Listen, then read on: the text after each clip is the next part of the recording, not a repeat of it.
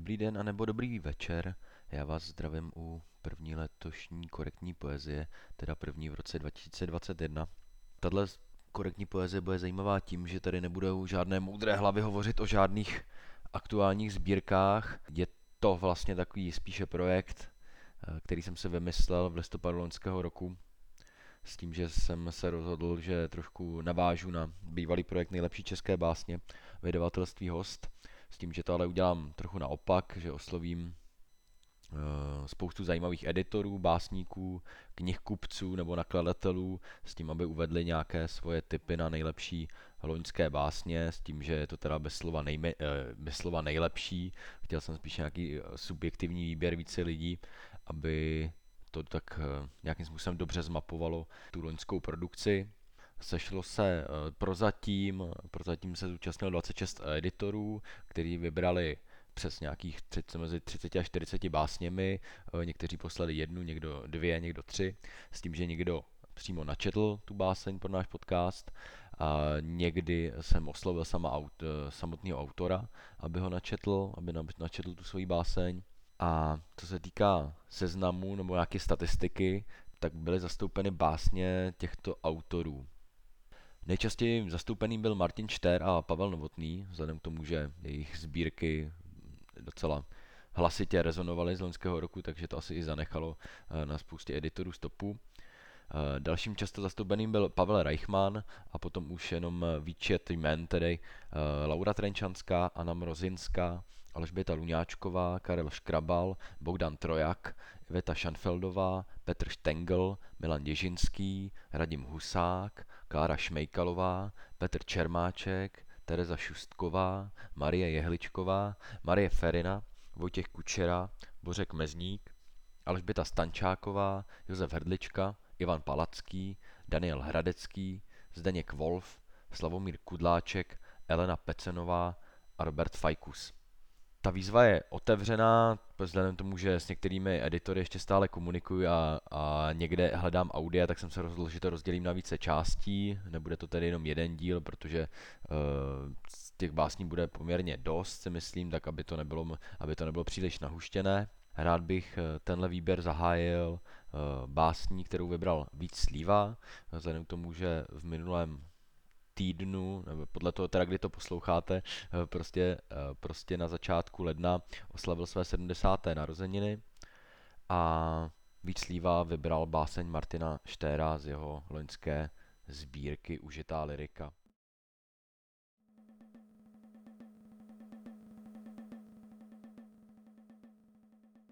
Martin Štér Boží les Někdy, když jsem tak zoufale, bujaře střízlivý, když s tichlým bytem protéká med podvečera, zjistím, že mi anděl spásy ukradl popelniček. Zpřehazel knihovnu. Nedbale vyplenil sazeničky. Zeleň je laskavá, jak láska. Světlo dost vlídné. Je mi tak líto, že tu nebudu. Tak, až bych nebyl. Vzpomenu si, že jsem býval katolický básník. Na kolejích mi přezdívali přední jeřabinista. Krev šípků a jeřabin. Krev Jonáš. Krev pivo. Jidáš, rum, víno. Ježíš. Zvratky. Getsemany. Boha jsem znal osobně dobře. Ve čtyři třicet šeptal jsem, ty stvůro koložba, tak si ji nech. Nad klášterním hradiskem zhasínaly hvězdy, na svatém kopečku otvírala továrna na hřebíky. Ráno pošťák se stříbrnou brašnou na rameni přinášel dopisy od motýla, diviše, křepelky. Brno byl zlatý prám. Naše generace nádherná. V non-stopu jsem se porval s Jardou Efričem. Omluvil se dopisnicí se zeleným inkoustem. Básník Martin Ješter bydlištěm Boží les. To letní ráno jsem vrávoral, odkud si do nevím. To letní ráno jsem štráfoval přes ptačí vrch, ještě tak zoufale, bujaře opilý, mladý a sám. Na pahorku v městských sadech zrovna svítalo. Zůstal jsem trčet ve sloupu světla mezi břehy. Byly to břehy. Opořenci řvali jak boží trouby. Všechno ti dáme, když se mu budeš klanět. A ten, který je, už se v té výhni nadechoval. Je mi líto leda trilobitů ve Sleském muzeu, zařval jsem s hlavou zakloněnou do nebes. Někdy, když s tichlou hlavou protéká med usínání, vzbudím se a znova chodím po ztraceném domě. Jsem malý, vrávo nám tmavou, vlhkou chodbou. Moje babička, svatá Marie, směje se a zase žije. Je ve chlévě, ve světle se smaragdy masařek dojí, paprský mléka pleskají na dno plechové konve. Jak může žít? Když přišli z jatek, kráva brečela. Je mi líto krávy, trilobitů, přes slzy nevidím. Zahrada laskavá, jak láska. Světlo navždy vlídné, na letní verandě sešit s pětkou z náboženství. Když s tichlým domem protéká stesk podvečera, vzpomenu si, že jsem býval katolický básník.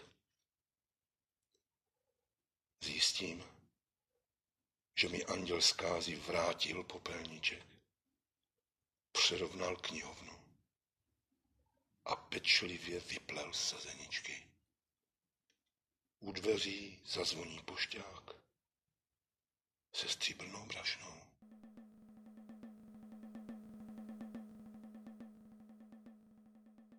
Druhou básní, kterou Vícníva vybral pro tento podcast, je báseň od Roberta Fajkuse. Je to vlastně vzpomínka na Petra Hrbáče, který nás v loňském roce opustil, berlínského básníka. A tuto báseň přímo i Robert Fajkus načetl. Výlet za Petrem Hrbáčem. Z popůlnočního rozjezdu vidím noční hlídku tvého okna. Světlo algebraické bludice. Hošík Jošík tam slastně sténá, zachvívá chloupky kaktusů. Andělský hlas Jona Andersona pozdvihuje kůry v nebeské. Jak dřív v příměstských putikách rundy rumů. Vlak za vlakem.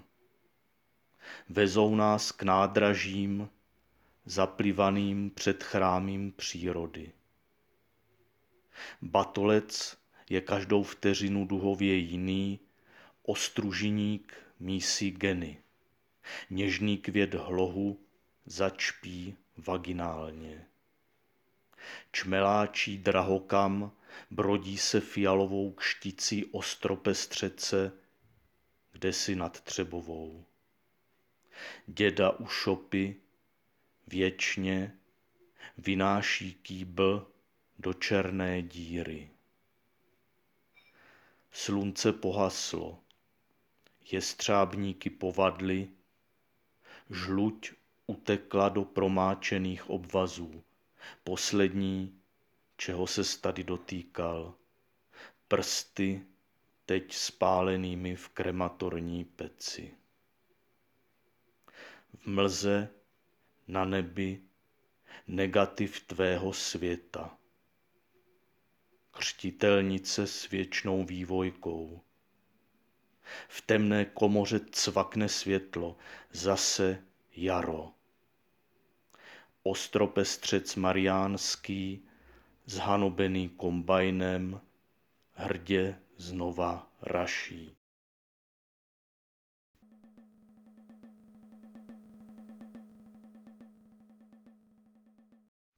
Jedním z prvních, kdo zareagovali na výzvu, byl eh, můj kamarád a výtečný básník a nakladatel Aleš Kauer, eh, který vybral rovněž báseň Martina Štéra a báseň Marie Feriny a on svůj příspěvek i krásně uvedl a vysvětlil, proč to udělal, takže nebudu už nic dál říkat.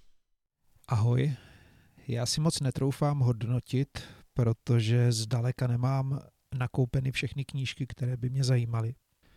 Potom si netroufám tvrdit, eh, že je něco nejlepší. Mm, naopak domnívám se, že v poezii nic nejlepšího neexistuje. Pak jsou tady básně, které fungují v celku a jakékoliv vytržení jim ublíží. Přesto jsem našel báseň, která mi funguje v celku i samostatně. A pro tuto chvíli mi vyhovuje. Je od Martina Štéra eh, z básnické sbírky Užitá lirika, která vyšla letos v hostu. Pro mě je v této básni jedna šifra, kterou jsem nedovedl ani s pomocí počítače rozluštit a řešil jsem to hlavně proto, abych ji správně přečetl.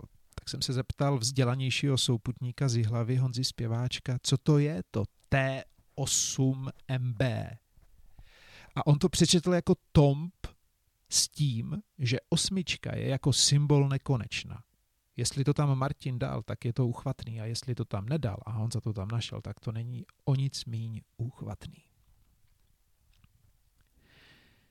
Martin Štér Vyšel jsem dnes do podzimu, v laskavém a něžném světle. Vystoupil z elektriše linie. Jen tak kde si nad hlavou v liánách drátů spatřil vyset malý praporek T8MB. Pruhy s prudkou červení a modří. Viděl jsem slávu Azuru nad městem Brün, které je jak neskončená dráha železné obruče po pádu. A v tanci točí se v elipsách, řinčí, ale nikdy nedopadne a neobejme ticho. Malá fabrika, kde dvě krásky nabízejí květiny a kávu, ještě nevytáhla roletu. Cigánky se ptali, kolik je hodin. Se smíchem řekl jsem, nevím dámy, ciferník nosím jak šperk. Ubohá zeleň kolem řeky byla po deštích náhle celá blahozelená. Složitá voda, tak deep brown. Rybáři seděli modelem vlastnímu tichu.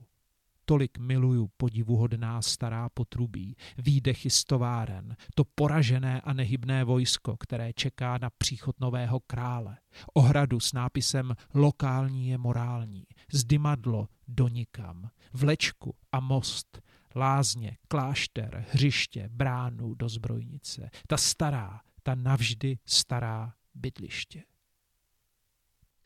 A potom bych rád přečetl eh, text, který je z opačného spektra, je od Marie Feriny. Jak známo, její jazyk je jak břitva a překvapuje mě, že ji nikdo z literárních časopisů nekonfrontuje. Ale je možný, že se jí bojí. No, báseň je z letošní sbírky Black Screen a vyšla v nakladatelství Adolescent. Národe, archaizme, Tečeš do všech směrů, ze středu genocid, usídlen v osnovách jak kolaborant. Z osobní Madony odlíváš leda hovno své vlastní přešlechtěné víry. Než za detenci přísnější vyměřuješ trest, zkouším-li tramvajím vytrhat jejich vlajky. Národe, kretenský atavizme, na přítomnost květin odpovídáš hajl a dovolím si to propojit s básní, která je na protější stránce. Popři svůj koncentrák a Holanovu klauzuru nazývej Verichovou vilou a plachty zabodej do těch svých zbytnělých, přešlechtěných hoven a namíř je jak prostředník na nádvoří hradu, co trapný, odličtěný vtip. Přece jen, už je v letech.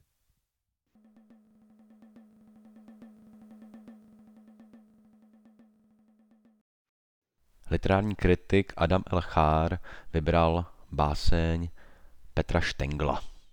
Petr Štengl, ukázka z rukopisného cyklu Jeden člověk. Jeden člověk trpěl depresí. Tak šel k lékaři, který ovšem rovněž trpěl depresí. Od lékaře šel do lékárny, kde vyfasoval léky proti depresi.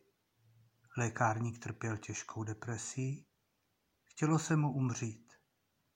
Zkusil to s přírodou, ale po procházce se jeho deprese jen prohloubily. Když se vracel, spatřil u kontejnerů bezdomovce, který zpřevracel všechny konťáky ve snaze najít pilule proti depresi. Odpadcích ovšem zůstala jen vyloupaná platíčka od léku proti depresi, tak se ten člověk rozhodl, že pojede k moři, aby přišel na jiný myšlenky. Jenže řidič autobusu z cestovky nedokázal ani otočit volantem, jakou měl depku. Takže se nikam nejelo. A třeba je to tak lepší, ulevilo se všem účastníkům zájezdu. Tak se ten člověk sebral a šel do hospody. Dal si jedno pivo, tomu trochu zvedlo náladu, dal si druhý, to ještě pořád šlo, ale po třetím se už začal schánět po provaze. Jenže to už pro vás scháněla celá hospoda. Našli jen kus starého špagátu nosnosti dvou osob. Tak se dohodli, že se budou věšet na etapy. Jenže jak byli v té depresi, tak nikdo nedokázal uvázat oprátku. A i všichni lidi ve městě trpěli depresí. Psali dopisy na rozloučenou, Spali do sebe venulafaxiny a zapíjeli je alkoholem. Volali na krizovou linku. Mimochodem, zaměstnanci krizové linky trpěli mimořádně hlubokou depresí. Ale nikdo je nepřijel zachránit, protože řidiči sanitek měli ty nejpříšernější deprese. A lidi padali ze střech a pluli po vodě a lehali si na koleje a nenařídili si budíka a vany byly plné krve.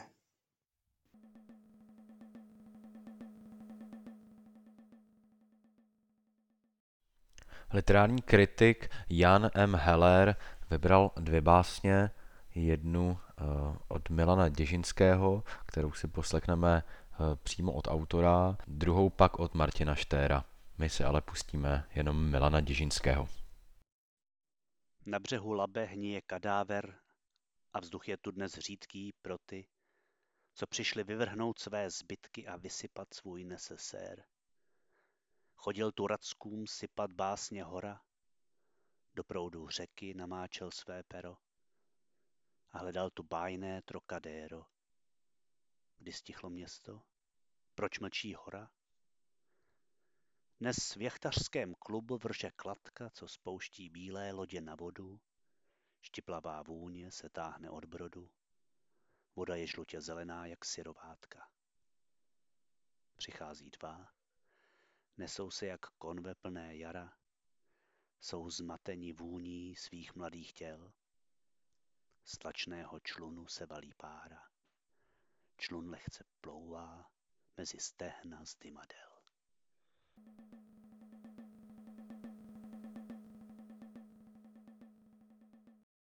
Často se mezi typy editorů nacházel, nacházely básně Pavla Novotného. Báseň Ptáci nahrála a přečetla Lenka Kuhár Danělova. Pavel Novotný, báseň Ptáci ze sbírky Zápisky z Garzonky. Nejdřív si koupila andulku, které dala jméno Rambo.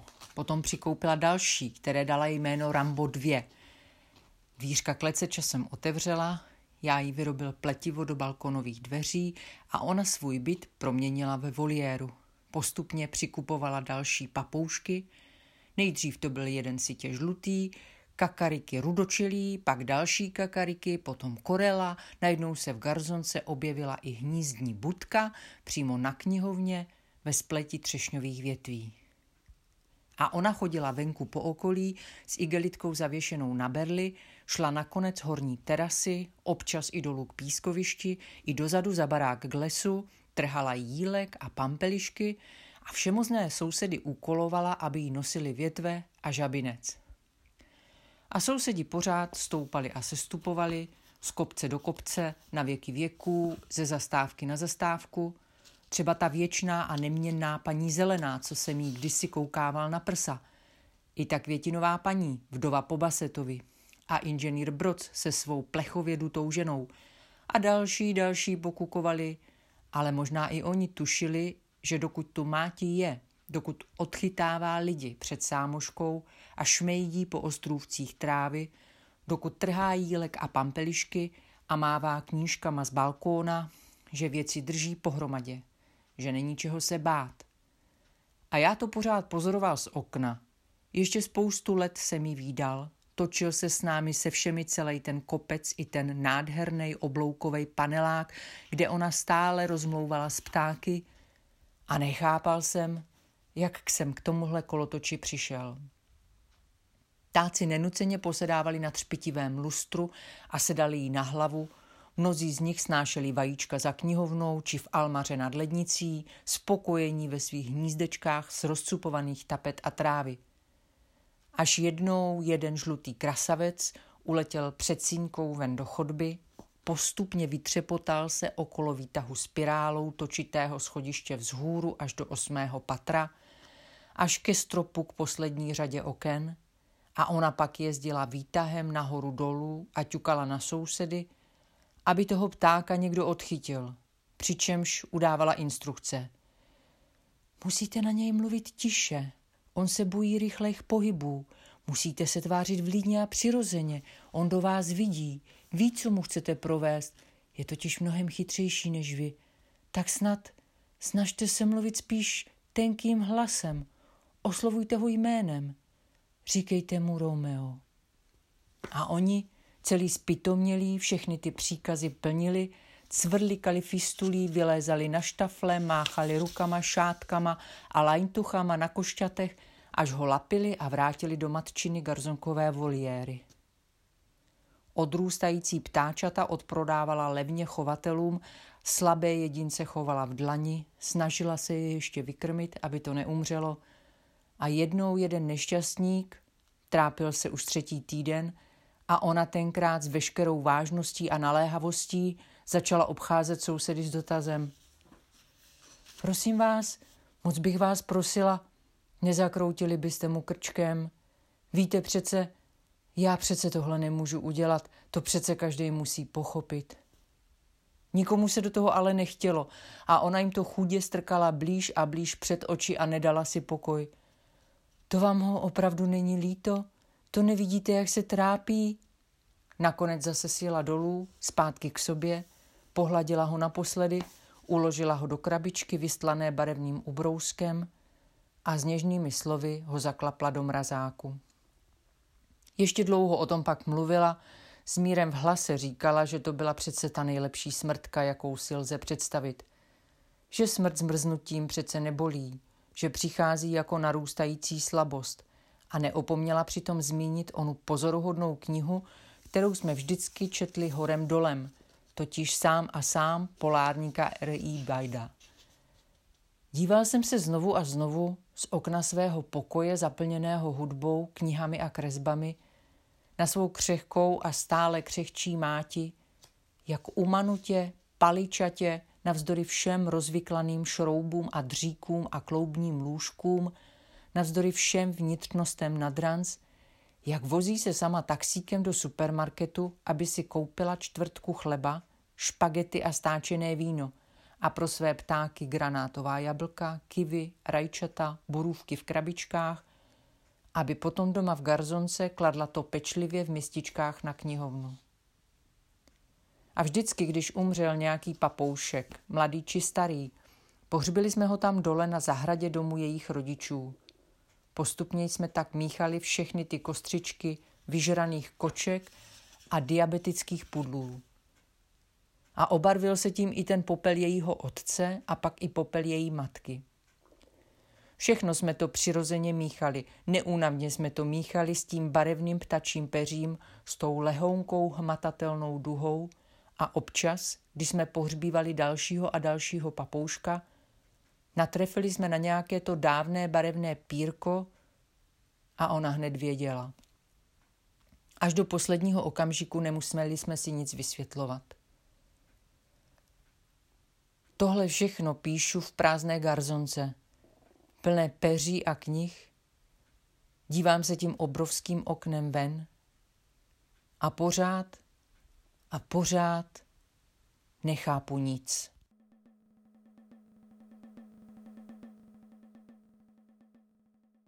Poslední básní bude potom typ můj osobní, tedy od Pavla Zajíce. A to je báseň od Laury Trenčanské, jich se objevila v Psím víně, i s podobně zajímavou vizuální stopou, ale Laura Trenčanská exkluzivně pro náš podcast nahrála svoji báseň jenom jako audio, jako čtení.